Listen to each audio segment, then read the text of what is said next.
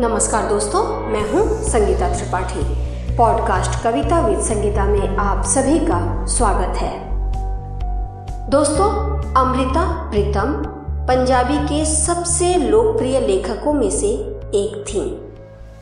साहित्य अकादमी, पद्म विभूषण तथा ज्ञानपीठ पुरस्कार के साथ साथ और भी अनेकों पुरस्कार से सम्मानित अमृता प्रीतम को पंजाबी भाषा की पहली कवयित्री माना जाता है। तो चलिए सुनते हैं अमृता प्रीतम जी की लिखी हुई कविता निवाला।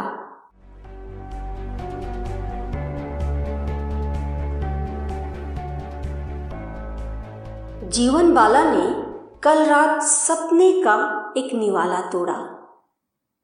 जाने यह खबर किस तरह आसमान के कानों तक जा पहुंची। बड़े पंखों ने यह खबर सुनी, लंबी चोंचों ने यह खबर सुनी, तेज जबानों ने यह खबर सुनी, तीखे नाखूनों ने यह खबर सुनी। इस निवाले का बदन नंगा, खुशबू की ओढ़नी फटी हुई, मन की ओट नहीं मिली, तन की ओट नहीं मिली।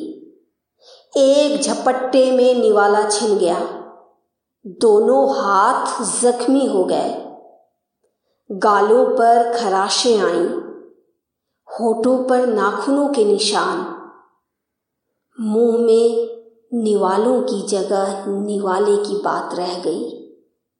और आसमान में काली रातें चीलों की तरह उड़ने लगी।